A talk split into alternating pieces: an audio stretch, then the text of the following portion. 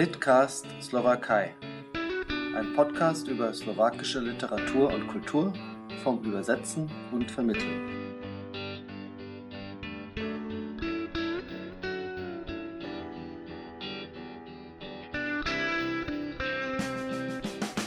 Ahojte! Ich begrüße Sie an den Empfangsgeräten zum Litcast Slowakei. Mein Name ist Mirko Moritz Kretsch.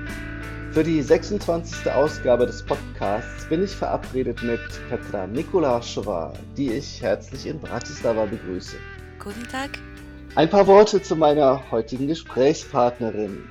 Petra Mikulaschewa ist in Bratislava geboren. An der dortigen Komensky-Universität hat sie Übersetzen für Deutsch und Schwedisch auf Lehramt studiert. Nach einem etwa dreijährigen Aufenthalt in Italien, wo sie in der freien Wirtschaft gearbeitet hat, ist sie mit ihrer Familie für zwölf Jahre nach Norwegen gezogen.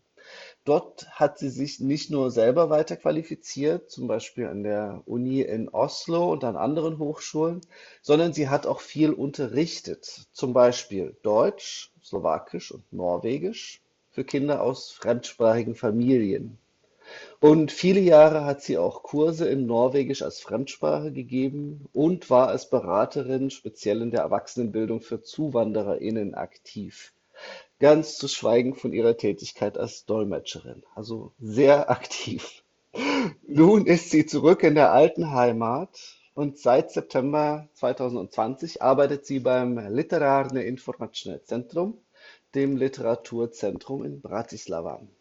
Dort deckt sie einen großen geografischen Bereich ab, nämlich das komplette Baltikum, äh, Skandinavien und besonders relevant für diesen Podcast auch den deutschsprachigen Raum. Liebe Petra, erst in der heutigen 26. und damit vorletzten Folge von Litcast Slowakei kommt mit Ihnen jemand aus dem Literarne Informačné Zentrum zu Wort, also als der Institution, in der die Idee zu dieser Podcast-Reihe entstanden ist. Höchste Zeit, finde ich. Denn äh, wenn jemand sich für die Vermittlung slowakischer Literatur und damit auch slowakischer Kultur engagiert hat und große Verdienste auf diesem Gebiet zu verzeichnen hat, dann ja wohl das Literaturzentrum. Meine erste Frage: Könnten Sie bitte kurz beschreiben, was genau das Literarne Informačné Zentrum ist und welche Aufgaben es hat? Ja, mm, das Literaturzentrum Slowakei ist eigentlich ähm, eine Institution, die äh, unter dem slowakischen Kulturministerium ist äh, und wurde äh, im Auftrag von diesem gestiftet. Das war in den 90er Jahren äh, um äh, mit und für die Literatur in der Slowakei zu arbeiten. Äh, wir arbeiten auch ähm, äh, mit der Literaturvermittlung äh, innerhalb Slowakei oder äh, aber auch ähm, nach Ausland. und das machen wir ähm, auch über unsere Database, wo wir alle die Informationen, die wir äh, über das Geschehen in der Literaturwelt in der Slowakei und äh, allem, was dazugehört, irgendwie ähm, dokumentieren. Wir haben äh, zwei Zeitschriften, Slniečko für Kinder und die Knižná Revue, äh, die Buchrevue, äh, die wir ähm, dann zur Verfügung für das Publikum äh, ausdrücken, aber auch ähm, im PDF äh, auf unserer Webseite Litzentrum SK ähm, zugänglich haben.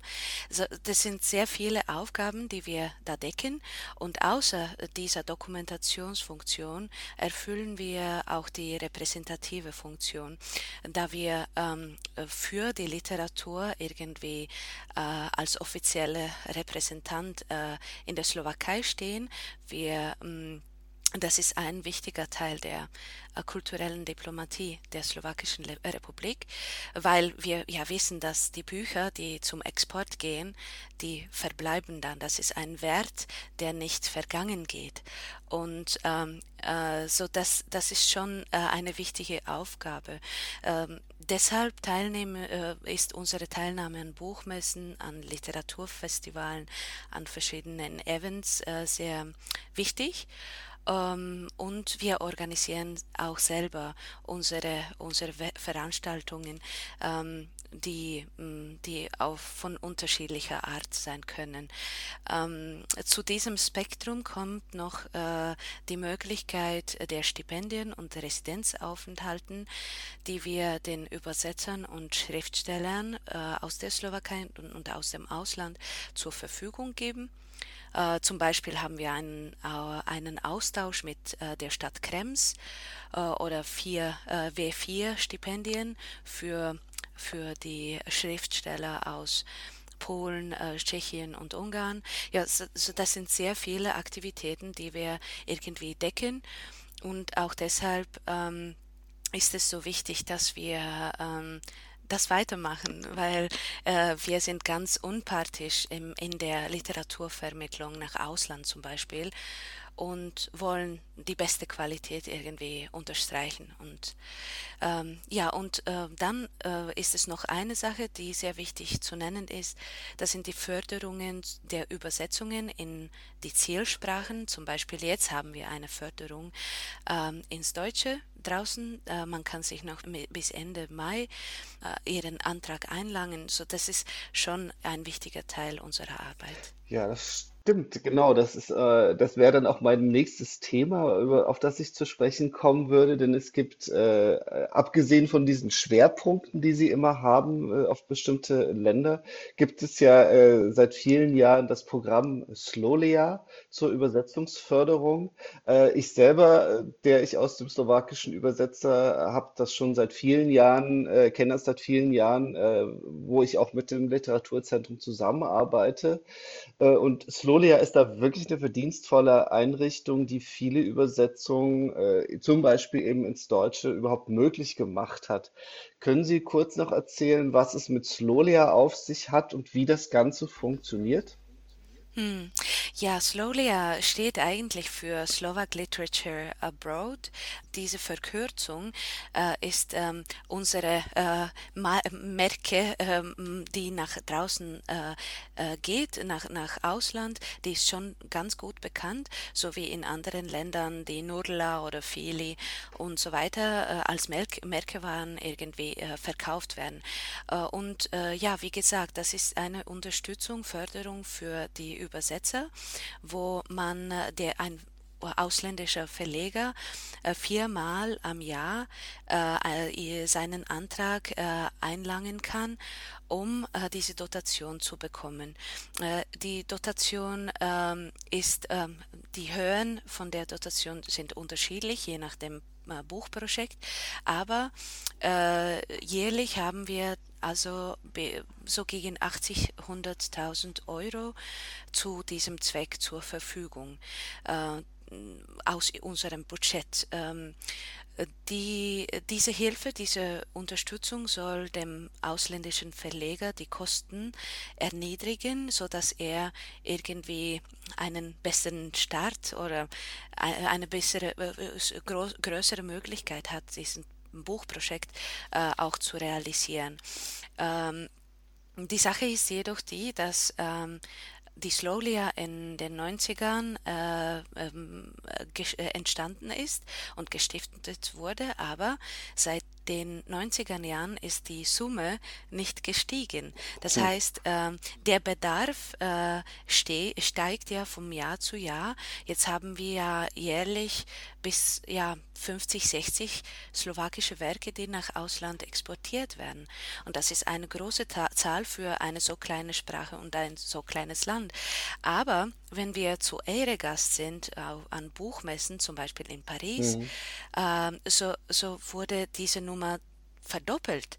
Und das, das ist eine uh, ungeheure, riesige Masse von Büchern, die unterstützt äh, oder am liebsten unterstützt äh, sein sollten. Ja. Und äh, das passiert ja dann nicht, wenn wir nicht genügend Geld haben. Unsere, unsere ähm, Bedarf äh, soll, äh, würde dann bei 160.000 Euro liegen. Äh, und das heißt ja, dass wenn die Nachfrage höher ist, äh, das heißt, dass wir gute Arbeit machen und dass wir irgendwie viel mehr interessi äh, interessant sind für Ausland. Aber ja, äh, wir haben diese 160.000 leider nicht. Bis ja, jetzt ähm, zu dieser Zeit. Wir können hoffen, dass, dass es sich ändert. Mhm. Ja, äh, also das sind auch Gelder, das ist vom Kulturministerium, nehme ich an, als, als Instanz. Äh, können Sie sagen ungefähr, wie viele Übersetzungen ins Deutsche jährlich äh, erscheinen und oder von Ihnen gefördert werden? Ja, es sind ähm, ungefähr vier bis Mhm. sechs Werke, die jährlich äh, die Slowlia-Unterstützung bekommen und nach Deutschland oder das sch- deutschsprachige Raum exportiert werden. Und das ist wunderbar, meinen wir. Ähm, aber sehr viele ähm, äh, Schriftsteller sind scho- schon so bekannt, dass sie eigentlich und, und die Verleger wollen ihre Werke auf Deutsch herausgeben, dass, dass es eigentlich ähm, auch ohne Slowlia geht. Äh, und das ist, das ist unglaublich Ja, gut, ja, das mm, äh, ich habe allerdings auch schon äh, gehört, zum Beispiel, ich hatte hier im Podcast den Verleger von, vom Braumüller Verlag, den Bernhard Bodowanski, äh, der gesagt hat, ohne Übersetzungsförderung kann ich diese Bücher nicht rausbringen, weil die Verkaufszahlen erwartbar so niedrig und realistisch so niedrig sind, dass ich ohne Übersetzungsförderung, das hat für mich ökonomisch keinen Sinn, dieses Buch zu machen, so gerne ich es würde. Das ist natürlich auch immer ein Problem in der deutschsprachigen Welt, äh, dass die beiden äh, oder slowakische Literatur und auch tschechische Literatur äh, eher marginal sind, leider. Hm. Aber, aber dazu muss ich noch äh, sagen, dass wir äh, wirklich alles Mögliche mas machen, aus unserer Seite, möglich, alles, was möglich ist, machen wir, wo, um, um äh, dem Verleger, ausländischen Verleger, äh, damit zu helfen, dieses Buch auch Ja, weiterzubringen. So, äh, sehr oft stehen wir für die Kosten, die zusammen mit den ähm, zum Beispiel werbenden Videos äh, zu tun haben oder also wir nehmen äh, sehr viele solche Sachen an hm, uns, äh, um, äh, um das Buch weiter zu fördern, weiter zu äh, äh, ja, ja, visibel ja. zu machen, ja. So das ist, das ist schon eine sehr enge Zusammenarbeit, Zusammenarbeit, die dazugehört. Und ähm, Ja, ja, leider sind wir, sind wir eine kleine hm. Literatur und kleines, Hm. kleine Ja, Sprache, das stimmt, ja. aber das ist richtig. Sie, sie bleiben dran dann an den Büchern und sie helfen auch weiter. Ich habe es ja selber erlebt bei Peter Christufek und im Haus des Tauben Mannes, dass sie auch, als es erschienen war, dann weiter Werbung äh, gemacht haben dafür und sich engagiert Mm, haben. Schön. Ähm, mm. Themawechsel. Sie sind selber seit vielen Jahren literarische Übersetzerin, vor allem aus dem Norwegischen und Schwedischen, aber das Deutsche gehört zumindest potenziell auch zu Ihren Sprachen. Man hört zumindest, dass Sie ohne Probleme Deutsch äh, äh, ein äh, Gespräch führen können mit mir hier. Äh, inzwischen sind Sie aber beruflich mit der Gegenrichtung befasst, also mit Übersetzungen aus dem Slowakischen äh, in andere Sprachen äh, eben als Angestellte beim Literárne informačné Zentrum, das sich äh, um diese Bekanntmachung slowakischer Literatur im Ausland eben kümmert.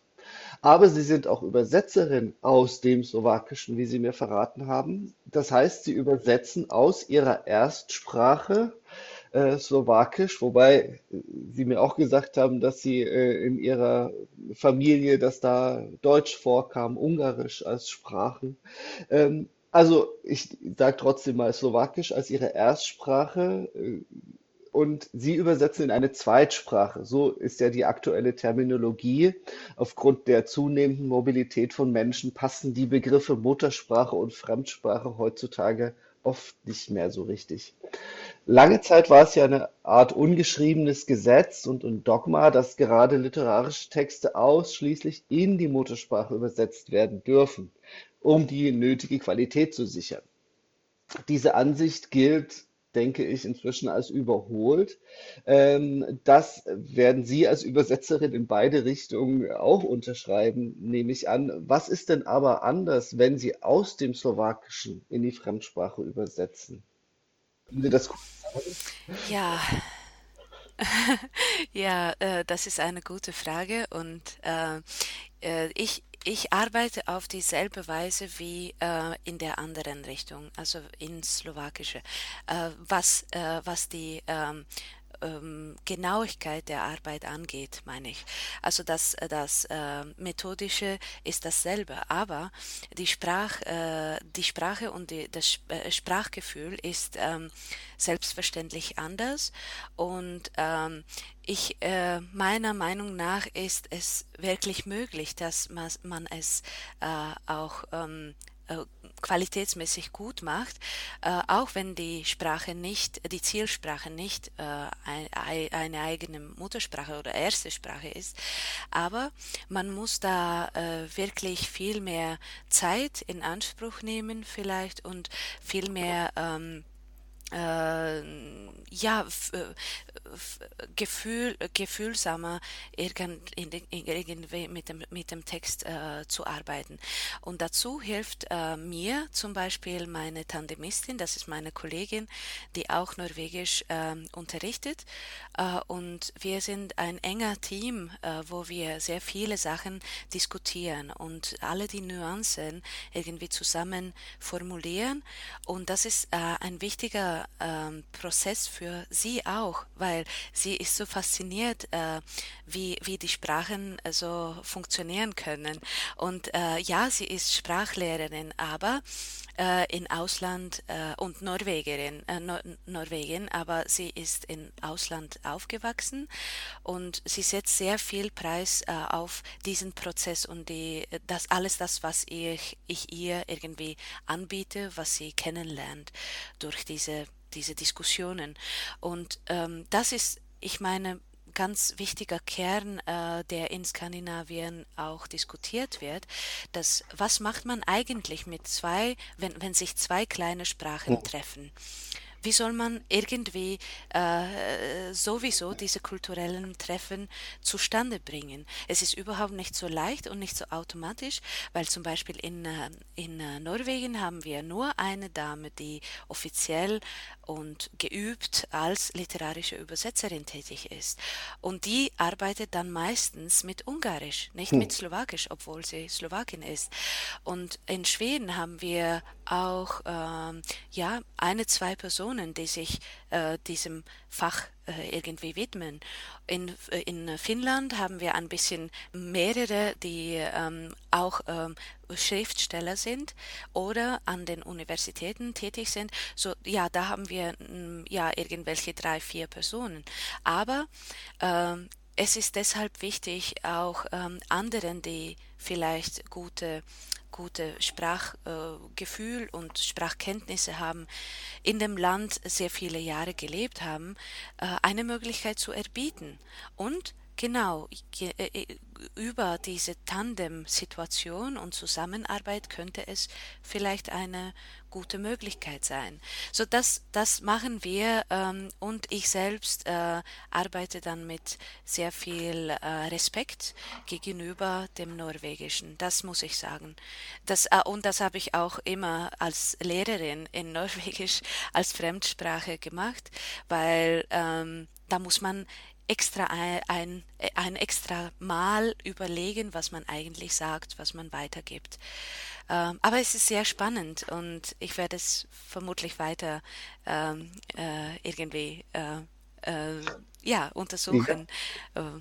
Ob ich weiter damit Ja, dieses Stichwort Tandem ist natürlich, das ist äh, ja durchaus verbreitet. Ich kenne es zum Beispiel von meiner Kollegin Eva Brafosova, die ja in, in der Tschechoslowakei geboren ist und sehr, sehr lange in, in Deutschland schon lebt und die eine der profiliertesten Übersetzerinnen aus dem Tschechischen äh, ist, äh, die wirklich große Namen äh, bearbeitet, wie Joachim Topol und Radka Denemarkova, äh, also wirklich Schwergewichte der tschechischen Literatur. Und die hat am Anfang auch im Tandem übersetzt mit einer deutschen Muttersprachlerin. Und vor allem, das ist ja das, was ich mir paradiesisch vorstelle, übersetzen ist so eine einsame Geschichte.